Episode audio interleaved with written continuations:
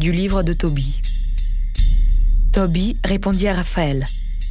Frère Azarias, je me suis laissé dire que Sarah a déjà été donnée sept fois en mariage et que chaque fois son mari est mort dans la chambre des noces. Il mourait le soir où il entrait dans sa chambre, et j'ai entendu des gens dire que c'était un démon qui l'ait tué, si bien que j'ai un peu peur. Elle, il ne lui fait rien, parce qu'il aime. Mais dès que quelqu'un veut s'en approcher, il le tue. Je suis le seul fils de mon père et je ne tiens pas à mourir. Je ne veux pas que mon père et ma mère s'affligent toute leur vie sur moi jusqu'au tombeau. Ils n'ont pas d'autre fils pour les enterrer. Il lui dit Oublieras-tu les avis de ton père? Il t'a pourtant recommandé de prendre une femme de la maison de ton père. Alors écoute-moi, frère. Ne tiens pas compte de ce démon et prends-la. Je te garantis que dès ce soir, elle te sera donnée pour femme.